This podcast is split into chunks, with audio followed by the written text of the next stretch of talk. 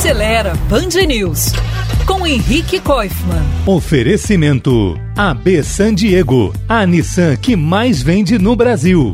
Na última década, a interatividade entre os sistemas de informação dos carros e os smartphones de seus motoristas tem aumentado cada vez mais. No começo, a novidade era tocar as músicas do cartão de memória do celular. Depois, os aplicativos do aparelho passaram a ser espelhados na tela de multimídia do carro, como navegação, mensagens, redes sociais.